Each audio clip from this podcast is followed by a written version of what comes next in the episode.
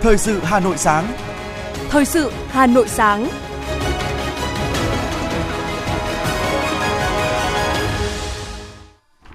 Kính chào và cảm ơn quý vị thính giả đang nghe chương trình thời sự của Đài Phát thanh Truyền hình Hà Nội. Chương trình sáng nay, Chủ nhật ngày 26 tháng 2 năm 2023 sẽ chuyển tới quý vị một số nội dung chính sau đây. Thủ tướng Chính phủ ra công điện chỉ đạo các bộ ngành địa phương, các cơ quan đơn vị khẩn trương thực hiện các giải pháp đảm bảo thuốc, trang thiết bị y tế, phục vụ công tác khám bệnh, chữa bệnh. Liên tiếp các trung tâm đăng kiểm phương tiện xe cơ giới trên toàn quốc đã bị điều tra, nhiều sai phạm sau đó được xác định có hệ thống. Chỉ số chất lượng không khí gọi tắt là AQI tại thủ đô Hà Nội từ đầu tháng 2 đến nay có tới 10 ngày ở mức kém. Trong phần tin thế giới có những tin chính như sau. Hội đồng Bảo an Liên Hợp Quốc cho rằng cuộc chiến Nga-Ukraine ngày càng căng thẳng đã dẫn tới mối đe dọa sử dụng vũ khí hạt nhân và đây là điều không chấp nhận được. Trận động đất có độ lớn 5,5 tiếp tục làm rung chuyển miền Trung Thổ Nhĩ Kỳ trong bối cảnh nước này đã khởi động giai đoạn đầu công tác tái thiết sau thảm họa động đất hồi đầu tháng. Sau đây là nội dung chi tiết.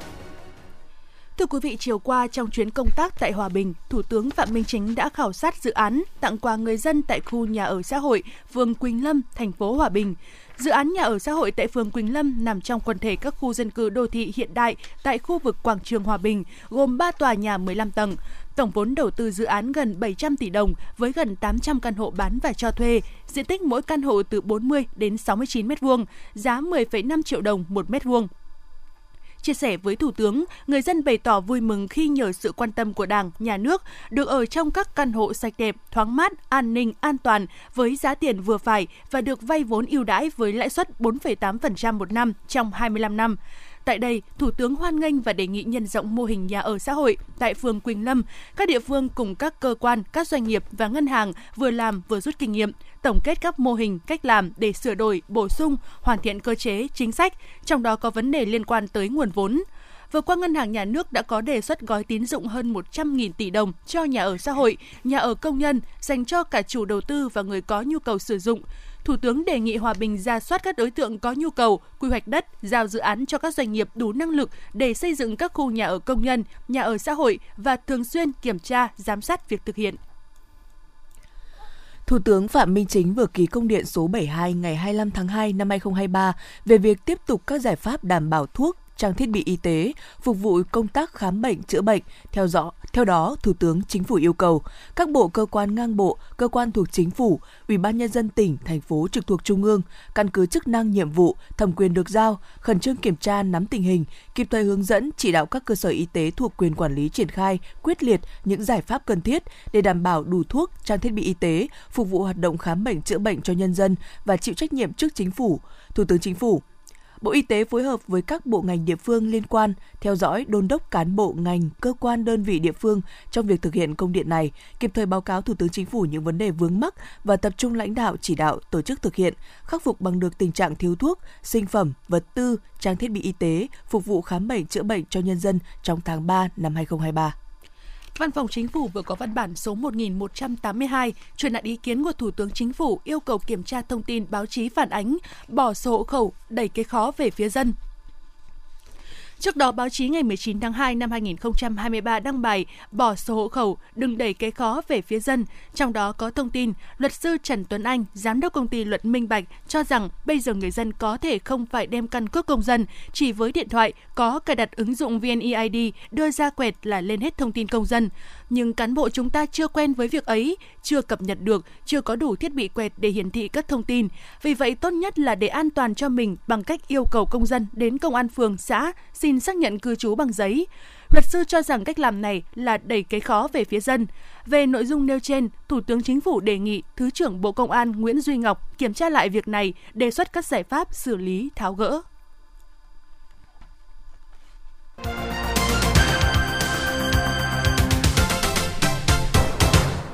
Văn phòng Thành ủy Hà Nội vừa ban hành thông báo số 1062 kết luận của Phó Bí thư Thành ủy Nguyễn Văn Phong, trưởng ban chỉ đạo chương trình số 06 của Thành ủy khóa 17 về phát triển văn hóa, nâng cao chất lượng nguồn lực xây dựng, xây dựng người Hà Nội thanh lịch văn minh giai đoạn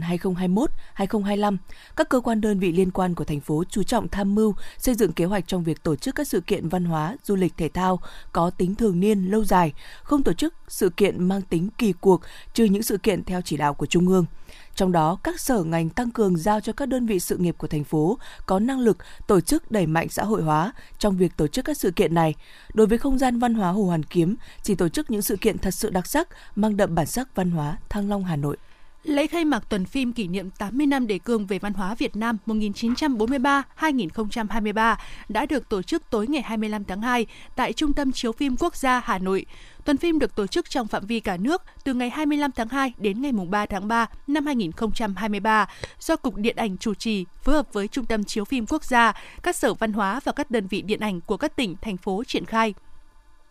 Tuần phim là một hoạt động có ý nghĩa để kỷ niệm 80 năm đề cương về văn hóa Việt Nam do Tổng Bí thư Trường Trinh soạn thảo được thông qua. Sau 80 năm, những tư tưởng của đề cương văn hóa Việt Nam vẫn còn nguyên giá trị, góp phần định hướng cho sự nghiệp xây dựng và phát triển nền văn hóa Việt Nam tiên tiến, đậm đà bản sắc dân tộc, đáp ứng yêu cầu phát triển bền vững đất nước trong quá trình hội nhập quốc tế. Tuần phim giới thiệu những bộ phim có đề tài, chủ đề về văn hóa, về Chủ tịch Hồ Chí Minh, về đất nước, con người Việt Nam, phát hành và phổ biến những bộ phim đặt hàng từ nguồn ngân sách nhà nước phục vụ nhiệm vụ chính trị. Qua đó tạo không khí phấn khởi, góp phần củng cố, bồi đắp niềm tin của nhân dân với Đảng và sự chuyển biến rõ nét trong thi đua thực hiện nhiệm vụ chính trị chuyên môn của ngành văn hóa, của địa phương, cơ quan, đơn vị.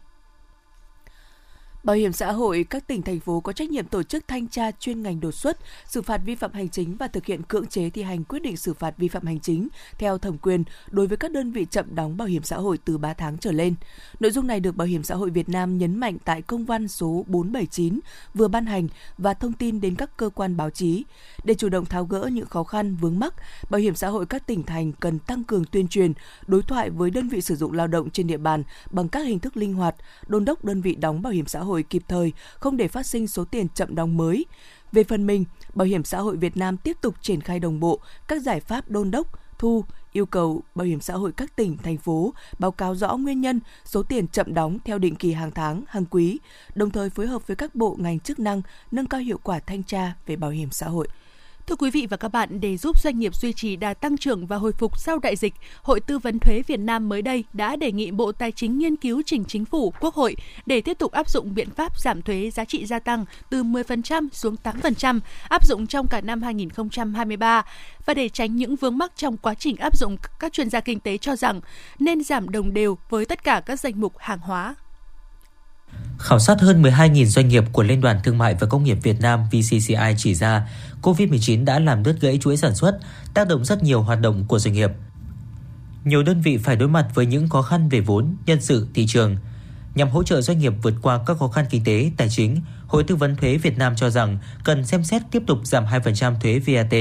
Bà Nguyễn Thị Cúc, Chủ tịch Hội Tư vấn Thuế Việt Nam cho biết có khả năng là tiếp tục giảm 2% thuế giá trị gia tăng. Gói giải pháp đó thì chúng ta thấy là ngân sách nhà nước sẽ là thiếu hụt các cái doanh nghiệp họ phát triển các hộ cá nhân nó phát triển và khi phát triển thì vòng 2 nó sẽ có doanh thu có sản phẩm tốt hơn thì lúc đó sẽ thu thuế Thuế giá trị gia tăng là loại thuế gián thu được cấu thành trong giá bán của sản phẩm, hàng hóa, dịch vụ. Do đó, khi giảm thuế thì giá hàng hóa, dịch vụ sẽ giảm, từ đó giúp người dân mua được nhiều hàng hóa hơn với cùng một lượng tiền. Chính vì vậy, chính sách này được cộng đồng doanh nghiệp đánh giá cao và rất mong mỏi sẽ tiếp tục duy trì vào năm nay. Ông Mạc Quốc Anh, Tổng thư ký Hiệp hội Doanh nghiệp vừa và nhỏ Hà Nội, nói: Thuế cái giá trị gia tăng ấy, thì sẽ kích thích cái yếu tố đầu tư từ phía nước ngoài vào. Bởi vì khi mà chúng ta ưu đãi về thuế về phí thì giảm được cái giá bán, à, tăng cái sức cạnh tranh và đặc biệt là các cái nguyên liệu đầu vào chúng ta cũng có thể được giảm một cách trực tiếp thì giúp cho cái sự cạnh tranh của các doanh nghiệp sẽ được hỗ trợ một cách tích cực trong năm những năm tiếp theo. Tuy vậy, theo các chuyên gia kinh tế, nếu đánh giá cần thiết giảm thuế VAT thì nên giảm đồng đều để tránh xảy ra hiệu ứng chuyển thuế, gây tranh cãi. Phó giáo sư tiến sĩ Lê Xuân Trường, giảng viên cao cấp Bộ môn thuế, Học viện Tài chính nêu ý kiến. Cái người bán mà à, áp dụng 8% nhưng người mua kinh doanh là áp dụng 10% thì thực ra cái đầu vào của người mua sẽ không trừ giảm đi và như vậy vô hình chung cái số thuế giảm của người bán sẽ trở thành cái số thuế phải nộp tăng thêm của người mua. Và ngược lại thì nếu như người bán mà mặt hàng là 10% người mua là 8% thì rõ ràng là trong trường hợp này người mua sẽ có lợi là giảm số thuế phải nộp vì đầu vào được khấu trừ tăng lên. Nhưng mà trong trường hợp nếu tăng lên đến ngưỡng mà thuế đầu vào lớn hơn đầu ra thì không phải trường hợp xuất khẩu thì cũng không được hoàn thuế. Và như vậy cái hiệu ứng tác động cũng không quá lớn. Trong bối cảnh các doanh nghiệp vẫn còn nhiều khó khăn thì việc cân nhắc giảm thuế giá trị gia tăng từ 10% xuống 8% sẽ giúp doanh nghiệp giảm tiền vốn chi ra để trả tiền thuế khi mua nguyên nhiên vật liệu và các yếu tố đầu vào khác trong một chu kỳ luân chuyển vốn. Điều đó có nghĩa là doanh nghiệp sẽ tiết kiệm được nguồn tài chính tương đương khoảng 2% bằng tỷ lệ giảm thuế trong tổng doanh số mua vào của doanh nghiệp. Số tiền này sẽ được đưa vào tái sử dụng, thúc đẩy hoạt động sản xuất, kinh doanh phát triển.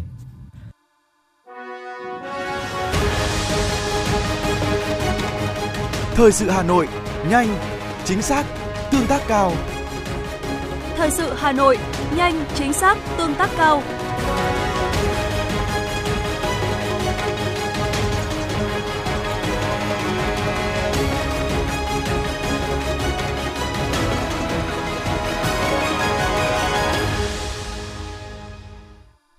Chương trình thời sự xin được tiếp tục với những thông tin quan trọng khác. Đến nay, hơn 50 trung tâm đăng kiểm trên cả nước đã bị khám xét, khoảng 300 bị can bị khởi tố với nhiều đội tội danh. Theo Trung tướng Tô Ân Sô, người phát ngôn Bộ Công an, đây là vụ án tham nhũng có tổ chức, hành vi sai phạm tiêu cực có hệ thống, được tổ chức xuyên suốt từ một số các lãnh đạo cục đăng kiểm, lãnh đạo phòng kiểm định xe cơ giới đến giám đốc nhiều trung tâm đăng kiểm, gây hậu quả đặc biệt lớn cho xã hội. Tính hệ thống trong sai phạm được đặt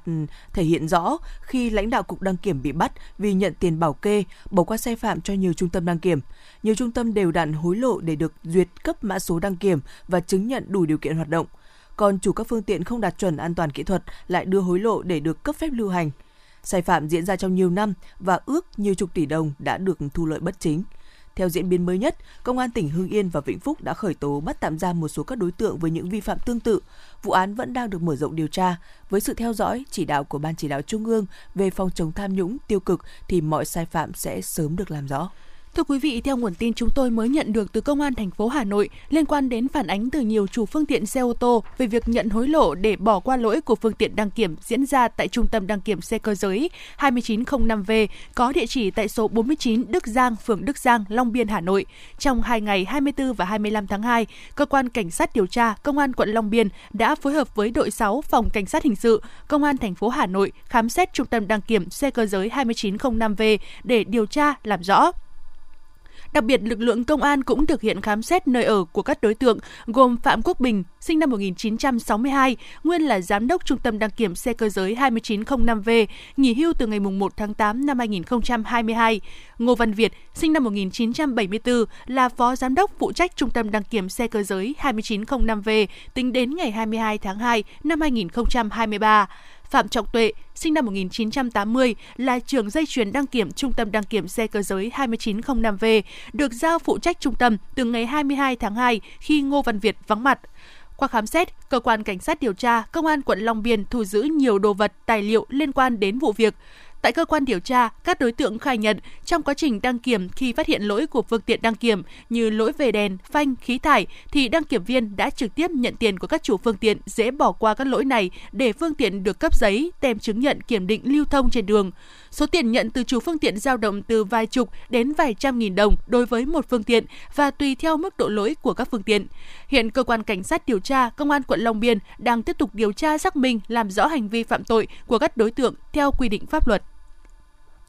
Thưa quý vị, Thứ trưởng Bộ Giao thông Vận tải vừa yêu cầu Cục Đường bộ Việt Nam khẩn trương ra soát, khắc phục vướng mắc liên quan đến dịch vụ công trực tuyến, đổi giấy phép lái xe trên cổng dịch vụ công quốc gia, chấn chỉnh việc trực hỗ trợ, phục vụ người dân và báo cáo Bộ trước ngày 28 tháng 2. Trước đó, theo phản ánh, bộ phận một cửa của Sở Giao thông Vận tải Hà Nội nhiều thời điểm bị ùn ứ do quá tải người đến làm thủ tục cấp đổi giấy phép lái xe. Trong khi đó, quy trình cấp đổi giấy phép lái xe trực tuyến trên cổng dịch vụ công quốc gia còn phức tạp, khó thực hiện, gây khó khăn cho người dân. Hà Nội hiện đang trong giai đoạn ô nhiễm không khí nhất trong năm. Chỉ số chất lượng không khí gọi tắt là AQI tại thủ đô Hà Nội suốt từ đầu tháng 2 đến nay có tới 10 ngày ở mức kém. Thậm chí ngày 2 tháng 2, chất lượng không khí còn ở mức xấu. Nồng độ bụi mịn lên tới 197, có hại cho sức khỏe của mọi người, nhất là nhóm người nhạy cảm, mắc các bệnh về hô hấp, người già và trẻ nhỏ. Đây chỉ là con số tính trung bình trên toàn thành phố Hà Nội. Còn xét theo khu vực, có những ngày tình trạng ô nhiễm không khí ở trung tâm thành phố Hà Nội đã lên mức rất xấu với nồng độ bụi mịn nhiều trạm vượt con số 200.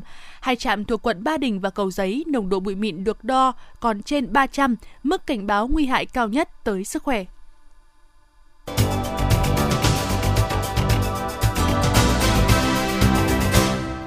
Trong hai ngày hôm qua và hôm nay, Sở Giáo dục và Đào tạo Hà Nội tổ chức hội nghị giới thiệu sách giáo khoa lớp 8 theo chương trình giáo dục phổ thông 2018. Thành phần tham dự là chuyên viên, ban giám hiệu, tổ trưởng tổ chuyên môn và toàn bộ giáo viên các trường trung học cơ sở trên địa bàn thành phố. Cụ thể, ngày 25 tháng 2, giới thiệu sách giáo khoa lớp 8, 26 tháng 2, giới thiệu sách giáo khoa lớp 11, ngày 11 và ngày 12 tháng 3, giới thiệu sách giáo khoa lớp 4. Kế hoạch nhằm tổ chức giới thiệu các bộ sách giáo khoa lớp 4, lớp 8, lớp 11 đã được Bộ Giáo dục và Đào tạo phê duyệt đưa vào sử dụng trong các cơ sở giáo dục phổ thông từ năm học 2023-2024, giúp cán bộ quản lý, giáo viên tiếp cận, nắm được cấu trúc, nội dung các sách giáo khoa mới. Sở Giáo dục và Đào tạo Hà Nội đảm bảo tổ chức giới thiệu sách giáo khoa khách quan, trung thực đầy đủ, làm cơ sở để thực hiện quy trình lựa chọn sách giáo khoa phù hợp với điều kiện thực tiễn của đơn vị. Theo yêu cầu của Sở, 100% giáo viên giảng dạy các môn học theo chương trình giáo dục phổ thông 2018 đối với các khối lớp 4, 8 và lớp 11 năm học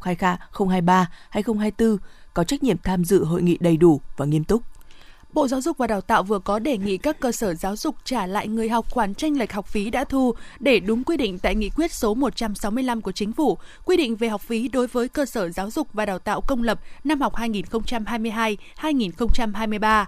Các cơ sở giáo dục đại học, giáo dục nghề nghiệp công lập đã thực hiện việc tăng học phí theo lộ trình quy định tại Nghị định số 81 của Chính phủ, quy định về cơ chế thu, quản lý học phí đối với cơ sở giáo dục thuộc hệ thống giáo dục quốc dân và chính sách miễn giảm học phí, hỗ trợ chi phí học tập, giá dịch vụ trong lĩnh vực giáo dục đào tạo, cần điều chỉnh lại mức học phí theo đúng quy định của Chính phủ tại Nghị quyết số 165 và công bố công khai. Trường hợp các cơ sở đã thu học phí năm học 2022-2023 cao hơn với mức thu học phí năm học 2021-2022 thì thực hiện hoàn trả phần tranh lệch cho sinh viên hoặc giảm trừ vào kỳ thu học phí tiếp theo. Theo quy hoạch mạng lưới cơ sở giáo dục nghề nghiệp được phê duyệt mới đây, hệ thống giáo dục nghề nghiệp sẽ được phát triển theo hướng mở, linh hoạt, siết chặt chất lượng thực tế. Đến năm 2030, mục tiêu sẽ giảm ít nhất 30% cơ sở giáo dục nghề nghiệp công lập và nâng cao tỷ lệ cơ sở giáo dục nghề nghiệp tư thục, cơ sở giáo dục nghề nghiệp có vốn đầu tư nước ngoài. Bên cạnh đó sẽ có phân tầng chất lượng, bảo đảm quy mô, cơ cấu, chất lượng đào tạo, đáp ứng yêu cầu thị trường lao động và hội nhập quốc tế. Như vậy đến năm 2030 sẽ có hàng trăm trường nghề buộc phải dừng hoạt động. Hiện giờ chúng ta có 1.909 cơ sở giáo dục nghề nghiệp. Theo đánh giá, đang tồn tại là hệ thống đang manh mún, quy mô đào tạo nhỏ, ngành nghề trùng lắp. Nếu giảm theo định hướng của chính phủ thì đòi hỏi các trường phải sát nhập hoặc giải thể. Theo chủ trương, các hoạt động kém hiệu quả, không tuyển sinh được, trùng lập ngành nghề sẽ phải giải thể và sắp nhập. Thưa quý vị và các bạn, với 53 trên 54 trường đạt chuẩn quốc gia, trong đó có 22 trường chuẩn quốc gia mức độ 2, huyện Đan Phượng là một trong những địa phương dẫn đầu toàn thành phố Hà Nội về xây dựng trường đạt chuẩn quốc gia. Trường được công nhận đạt chuẩn quốc gia phải hội tụ đủ 5 tiêu chuẩn có tính chất quyết định đến việc thực hiện chất lượng giáo dục. Tổ chức và quản lý nhà trường, cán bộ quản lý, giáo viên, nhân viên và học sinh, cơ sở vật chất, trang thiết bị trường học, quan hệ giữa nhà trường, gia đình và xã hội – hoạt động giáo dục và kết quả giáo dục. Do đó, để xây dựng trường đạt chuẩn quốc gia, đòi hỏi phải có sự nỗ lực rất lớn của tập thể sư phạm nhà trường và phân đấu trong nhiều năm, bà Quách Thị Thu Hà, Phó Hiệu trưởng trường mầm non Tân Hội B cho biết. Trường mầm non Tân Hội B có diện tích trên 8.000 m2 với cơ sở vật chất được đầu tư xây dựng khang trang, khuôn viên rộng, thoáng mát, nhiều cây xanh, khu nhà đa năng đáp ứng yêu cầu các hoạt động giáo dục nhà trường đã bảo đảm mỗi lớp có một phòng học riêng, các phòng đều được trang bị bàn, ghế, bảng, đèn chiếu sáng đúng quy cách. Các phòng học chuyên môn, chuyên biệt, âm nhạc, mỹ thuật, ngoại ngữ, tin học, phòng thư viện được xây dựng hiện đại, có nhiều sách, báo, tài liệu tham khảo. Đối với à, tập thể nhà trường chúng tôi lúc nào cũng à, xác định là à, nhất là về công tác chăm sóc cũng như là nuôi dưỡng và giáo dục trẻ lúc nào cũng song hành tức là phải làm tốt cái công tác uh, uh, giáo dục cũng như là chăm sóc nuôi dưỡng trẻ để làm sao mà uh, về phía giáo viên thì uh, luôn luôn sẵn sàng và tâm huyết đối với nhà trường và được uh, uh, phụ huynh cũng như là học sinh tin yêu để gửi gắm con em vào về nhà trường. Theo cô giáo Nguyễn Thị Thanh Thủy, hiệu trưởng trường tiểu học Tân Lập A, nhờ được đầu tư đồng bộ nên đơn vị có điều kiện thuận lợi đổi mới phương pháp dạy học, trường có nhiều giáo viên giỏi cấp huyện, cấp thành phố. Học sinh có điều kiện học tập tốt, thành tích cũng được nâng lên. Tức là cũng ờ, xác định là xây dựng trường chuẩn quốc gia là một trong những cái nhiệm vụ rất là cần thiết bởi vì nó đáp ứng cái ờ, yêu cầu về chất lượng góp phần nâng cao chất lượng. Về chất lượng đội ngũ thì chúng tôi cũng có khá là nhiều cái giải pháp. Thế thì ờ, chúng tôi đội ngũ thì về cơ bản có hai cái đối tượng, đối tượng giáo viên đứng tuổi và đối tượng giáo viên ờ, trẻ. Thì hai cái đối tượng này hỗ trợ rất là lớn cho nhau. Các đồng chí giáo viên già thì cũng có những kinh nghiệm thì hỗ trợ các đồng chí giáo viên trẻ về cái kỹ năng, về phương pháp. Thế còn với giáo viên trẻ thì lại ờ, có thể là giúp các đồng chí giáo viên đứng tuổi về mặt công nghệ thông tin. Theo thống kê của Phòng Giáo dục và Đào tạo huyện Đan Phượng, trên địa bàn huyện có 54 trường học gồm 18 trường mầm non, 20 trường tiểu học, 16 trường trung học cơ sở. Nhờ sự quan tâm sát sao về công tác xây dựng trường đạt chuẩn quốc gia, trong 3 năm 2020-2022, huyện có thêm 5 trường đạt chuẩn quốc gia mới và 18 trường đạt chuẩn quốc gia mức độ 2.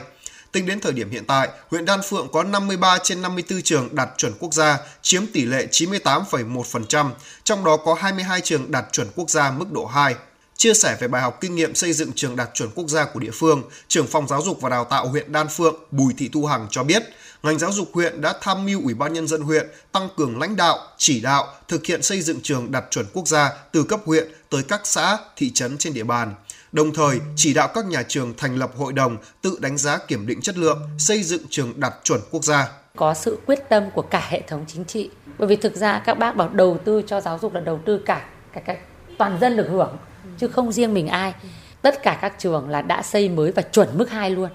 Không bao giờ có cái chuyện là xây chấp vá nữa, mà đã thiết kế là thiết kế tổng thể. Cùng với đó, Phòng Giáo dục và Đào tạo huyện đã tổ chức tập huấn cho các cán bộ quản lý, giáo viên, nhân viên phụ trách công tác kiểm định chất lượng của 100% trường mầm non, tiểu học, trung học cơ sở. Đặc biệt, Phòng Giáo dục và Đào tạo huyện quan tâm tổ chức kiểm tra, ra soát cơ sở vật chất, trang thiết bị hàng năm để tham mưu Ủy ban nhân dân huyện cấp kinh phí đầu tư, đảm bảo yêu cầu, tiêu chí trường đạt chuẩn quốc gia. Việc xây dựng trường học đạt chuẩn quốc gia trên địa bàn huyện là nhằm chuẩn hóa cơ sở vật chất, nâng cao hiệu quả quản lý, người dạy và người học, thể hiện trách nhiệm của cộng đồng trong việc huy động các nguồn lực tham gia phát triển giáo dục và đào tạo, từ đó góp phần phát triển kinh tế xã hội ở địa phương.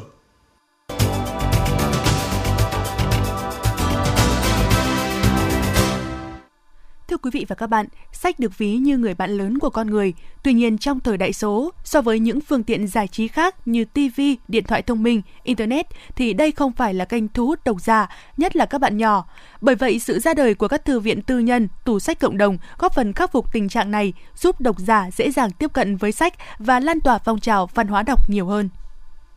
Nhằm khơi dậy tình yêu với sách, lan tỏa văn hóa đọc, Thời gian gần đây, nhiều tổ chức cá nhân đã và đang nỗ lực xây dựng những tủ sách, thư viện cộng đồng ngay tại các khu dân cư, tổ dân phố. Hoạt động này dần trở thành phong trào thu hút đông đảo người dân tham gia. Không chỉ là nơi giao lưu của những người yêu sách mà còn giúp cho cộng đồng thêm gắn kết, đồng thời là sân chơi văn hóa bổ ích cho các em nhỏ. Từ ý tưởng của chị Lê Hồng Nhung, các bạn học sinh đang nỗ lực xây dựng quy trình vận hành tủ sách, bắt đầu từ việc thiết kế thẻ đổi sách, sắp xếp sách khoa học và vận động quyên góp sách bằng nhiều kênh khác nhau – những kệ sách trống dần được lấp đầy bằng những cuốn sách ý nghĩa, được nhiều người gửi tặng sau một thời gian ngắn kêu gọi ủng hộ. Em Nguyễn Thủy Linh, học sinh trường trung học cơ sở Thạch Bàn, quận Long Biên và chị Lê Hồng Nhung, người sáng lập tủ sách cộng đồng Happy Bookcase, cho biết.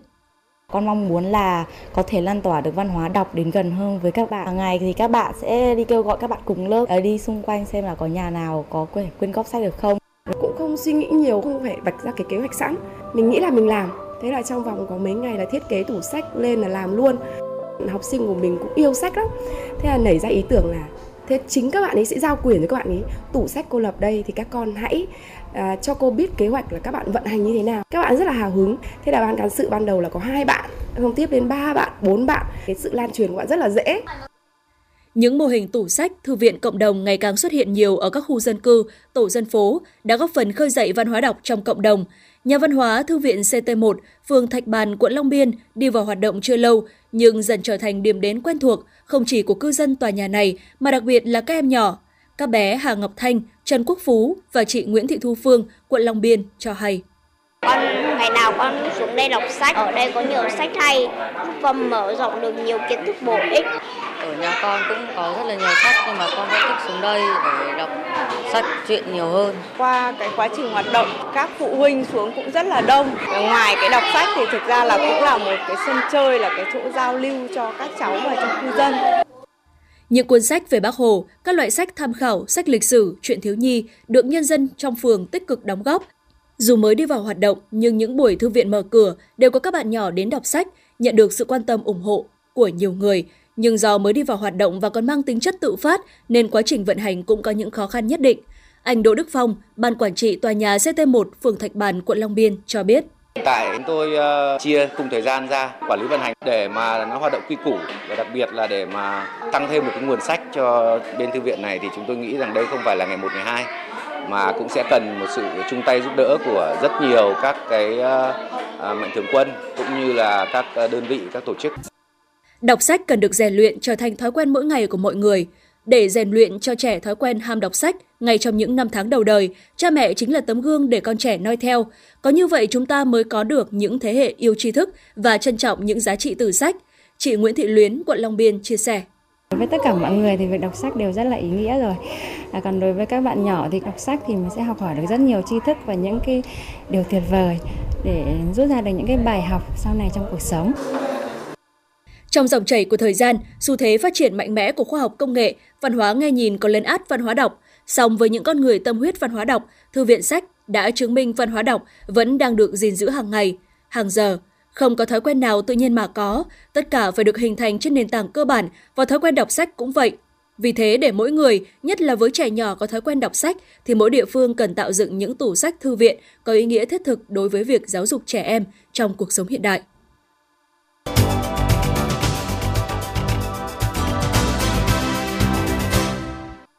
Xin được chuyển sang phần tin thế giới. Hội đồng Bảo an Liên Hợp Quốc đã có cuộc họp cấp cao về duy trì hòa bình và an ninh tại Ukraine. Theo báo cáo của các tổ chức thuộc Liên Hợp Quốc, trong một năm nổ ra cuộc xung đột, đã có 30% số việc làm bị xóa sổ, hàng triệu người mất chỗ ở và gần 10 triệu người, gồm phần lớn là trẻ em, bị tác động về sức khỏe tinh thần. Tổng thư ký Liên Hợp Quốc Antonio Guterres phát biểu, Cuộc chiến đã không chỉ gây ra hậu quả cho Ukraine mà còn cho cả Nga, nhưng tác động của nó tới kinh tế toàn cầu chúng ta sẽ không còn thể dự báo trước được. Nhiều quốc gia thành viên cũng kêu gọi các bên liên quan chấm dứt cuộc xung đột, khẩn trương nối lại đàm phán, tìm giải pháp hòa bình toàn diện, thỏa đáng và lâu dài. Tại cuộc họp, đại diện của Liên Hợp Quốc cũng vạch ra một loạt các hành động khẩn cấp nhằm thúc đẩy các nỗ lực ưu tiên bảo vệ thường dân và yêu cầu chấm dứt các cuộc à, vũ công, nhận vũ trang nhằm vào địa điểm dân sự. Liên Hợp Quốc cho rằng cuộc chiến ngày càng căng thẳng đã dẫn tới mối đe dọa sử dụng vũ khí hạt nhân và đây là điều không chấp nhận được. Ngân hàng Thế giới đã công bố khoản viện trợ bổ sung trị giá 2,5 tỷ đô la Mỹ cho Ukraine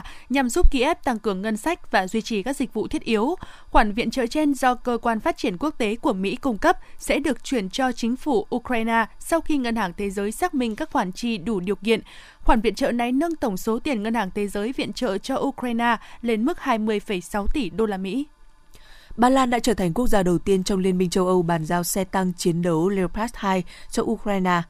Hiện một số quốc gia khác gồm Mỹ, Anh, Đức cũng đã hứa gửi xe tăng tới Ukraine. Riêng phía Mỹ cho biết sẽ gửi 31 xe tăng Abrams trong M1. Theo thống kê, thì Liên minh châu Âu EU cũng đã vận chuyển nhiều vũ khí và đạn dược tới Ukraine. Đây cũng là lần đầu tiên trong lịch sử EU đã tài trợ việc vận chuyển vũ khí cho một nước thứ ba. Gói viện trợ đầu tiên trị giá 500 triệu euro đã được gửi vào ngày 26 tháng 2 năm 2022. EU cũng đã triển khai sứ mệnh huấn luyện 15.000 binh sĩ Ukraine vào tháng 11 năm 2022. Theo báo cáo, hỗ trợ quân sự của châu Âu cho Ukraine đã vượt quá 3,6 tỷ euro cho đến nay. Chiều qua, theo giờ Việt Nam, một trận động đất có độ lớn 5,5 đã làm rung chuyển miền Trung Thổ Nhĩ Kỳ. Theo Trung tâm Địa chấn châu Âu Địa Trung Hải, động đất có tâm chấn ở độ sâu 10 km. Hiện chưa có thông tin về thiệt hại do địa chấn này gây ra. Động đất mới xảy ra trong bối cảnh Thổ Nhĩ Kỳ ngày 24 tháng 2 đã khởi động giai đoạn đầu công tác tái thiết sau thảm họa động đất hồi đầu tháng. Sáng ngày 6 tháng 2, trận động đất độ lớn 7,8 cùng nhiều dư chấn mạnh sau đó đã cướp đi sinh mạng của hơn 43.500 người tại Thổ Nhĩ Kỳ và đẩy hàng triệu người vào cảnh màn trời chiếu đất trong thời tiết mùa đông lạnh giá. Dự kiến Thổ Nhĩ Kỳ sẽ xây dựng 200.000 căn hộ và 70.000 ngôi nhà với kinh phí tối thiểu 15 tỷ đô la Mỹ.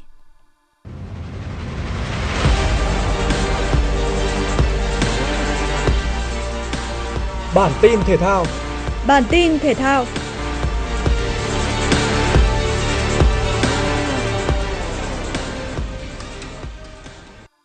Tiền đạo Lionel Messi hiện không còn ưu tiên trong việc gia hạn hợp đồng với Paris Saint-Germain sau khi mùa giải hiện tại kết thúc. Thủ quân của đội tuyển Argentina sẽ chính thức trở thành cầu thủ tự do vào tháng 6 tới đây. Trước đó, sau kỳ World Cup 2022 thành công rực rỡ, Messi được cho là đã đồng ý ở lại đội bóng nước Pháp. Tuy nhiên, M10 hiện đã thay đổi quyết định bởi một số lý do. Trước tình hình trên, Manchester City chính là biến đỗ tiềm năng nhất nếu Messi quyết định chia tay Paris Saint-Germain. Nhà vô địch nước Anh được cho là đã để mắt đến tình hình của Leo và sẵn sàng nhảy vào cuộc để chiêu mộ anh nếu có cơ hội. Một lý do nữa để Messi quyết định khoác lên mình chiếc áo xanh thành man, đó chính là sự hiện diện của người thầy cũ Pep Guardiola. Chiến lược gia người Tây Ban Nha có mối quan hệ tốt đẹp với Messi và không ngần ngại tái hợp với cậu học trò cưng của mình thêm một lần nữa. Tại tứ kết giải quần vợt Dubai Championship, tưởng chừng như hạt giống số 2 Arina Sabalenka sẽ có được một trận đấu dễ dàng trước Barbara Krejcikova khi cô giành chiến thắng trắng trong set đấu đầu tiên, đồng thời có được break sớm để vươn lên dẫn 3-1 trong set thứ hai. Thì Krejcikova đã bất ngờ tìm lại được phong độ đã giúp cô đăng quang tại Pháp mở rộng 2021. Tay vợt người Cộng hòa Séc đã tận dụng tốt những tình huống bóng hai của đối thủ khi đạt hiệu suất ghi điểm lên tới 60%, qua đó đưa trận đấu vào loạt tie break trước khi giành thắng lợi với tỷ số 7-2. Sự vượt trội của Krejcikova tiếp tục thể hiện ở set đấu cuối cùng khi cô ghi tới 10 điểm winners cũng như thắng 5 games liên tiếp để buộc Arina Sabalenka nhận thất bại đầu tiên trong năm 2023 với tỷ số lần lượt là 6-0, 6-7 và 1-6. Krejcikova sẽ gặp hạt giống số 3 Jessica Pegula ở trận bán kết. Dự báo thời tiết ngày và đêm hôm nay 26 tháng 2, khu vực trung tâm thành phố Hà Nội ít mây, ngày nắng hanh, đêm không mưa, gió đông bắc cấp 2 cấp 3 trời rét, nhiệt độ từ 12 đến 25 độ C. Khu vực phía Bắc Hà Nội ít mây, ngày nắng, đêm không mưa, nhiệt độ từ 11 đến 24 độ. Khu vực phía Tây Hà Nội ngày nắng, đêm không mưa, nhiệt độ từ 10 đến 24 độ. Khu vực phía Nam Hà Nội ít mây, ngày nắng, đêm không mưa, nhiệt độ từ 12 đến 25 độ.